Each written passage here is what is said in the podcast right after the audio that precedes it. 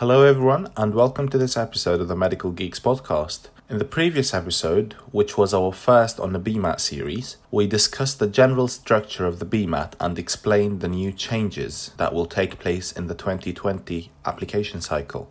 Today, we will discuss how universities use the BMAT and how important is the BMAT to different universities. I am your host, McKean, and let's go.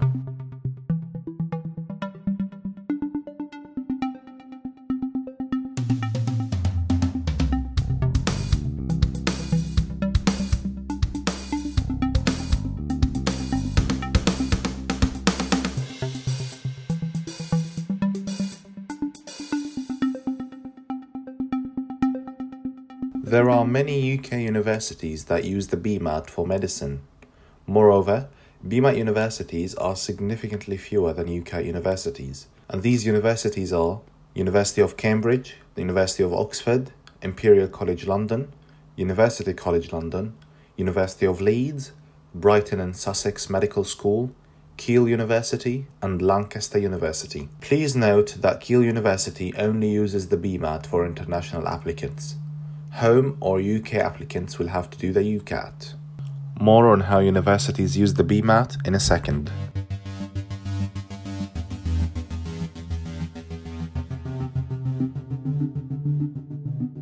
There are a few questions that are asked about the BMAT. For example, what is a BMAT safe score? Or what should I score on the BMAT to get invited to an interview? Or how do universities use the BMAT?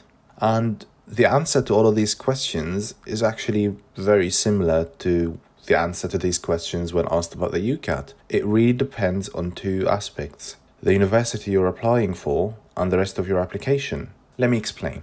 BMAT universities can be roughly split into two categories cut-off score universities and the higher the score the better universities. This is again similar to the UCAT. Basically, for universities that use cut-off score, everyone who achieves that score will be shortlisted for an interview.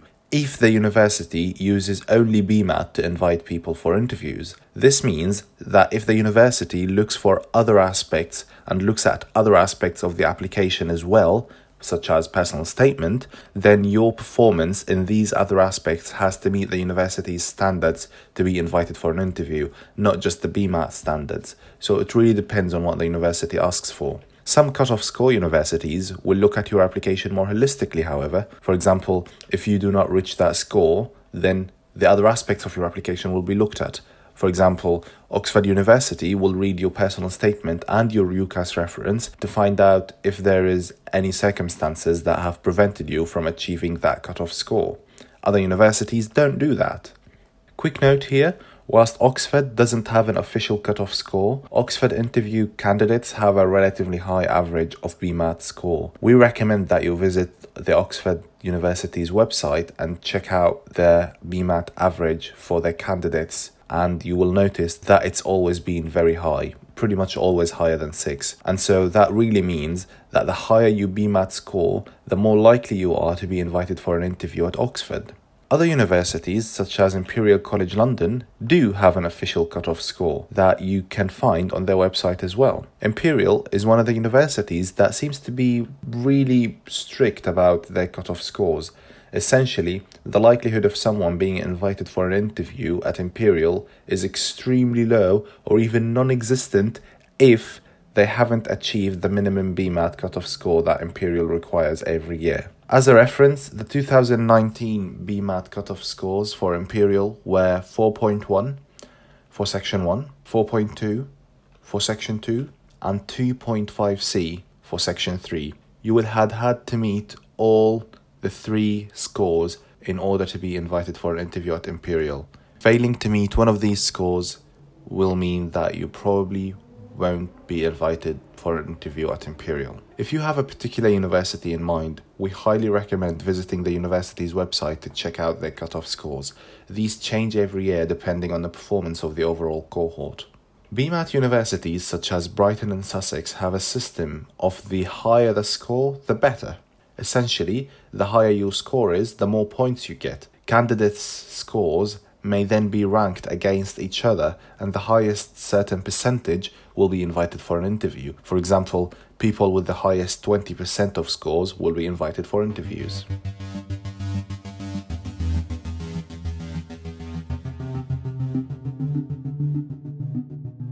Another question asked around the BMAT is how important is section 3 of the BMAT or how important is the BMAT essay? Well, most universities do give importance to sections 1 and 2, and usually it is the case that sections 1 and 2 are slightly more important than section 3. For example, in a points system, more points are given to sections 1 and 2 than to section 3. However, this does not mean that you shouldn't study for Section 3. This is because Section 3 is still part of the ranking process, and the higher you get on Section 3, the better. In addition, some universities do decide to pick up your Section 3 essay again during your interview, such as the University of Leeds, where your essay is discussed with you during your interview. Moreover, some universities, such as Lancaster University, do not use your grade for quality of English, but use the score for quality of content. And so essentially, they only care about one part of the essay and not so much about the other. The conclusion is that it is really variable how universities use your BMAT score. It's even more variable how universities use Section 3 of the BMAT. Therefore, we strongly once again recommend visiting the university's own website to find out more about how this particular university uses the BMAT. You can also check out our BMAT guide on our website at themedicalgeeks.com for more information about the BMAT. Alternatively, you can drop us a message on Instagram at the Medical Geeks.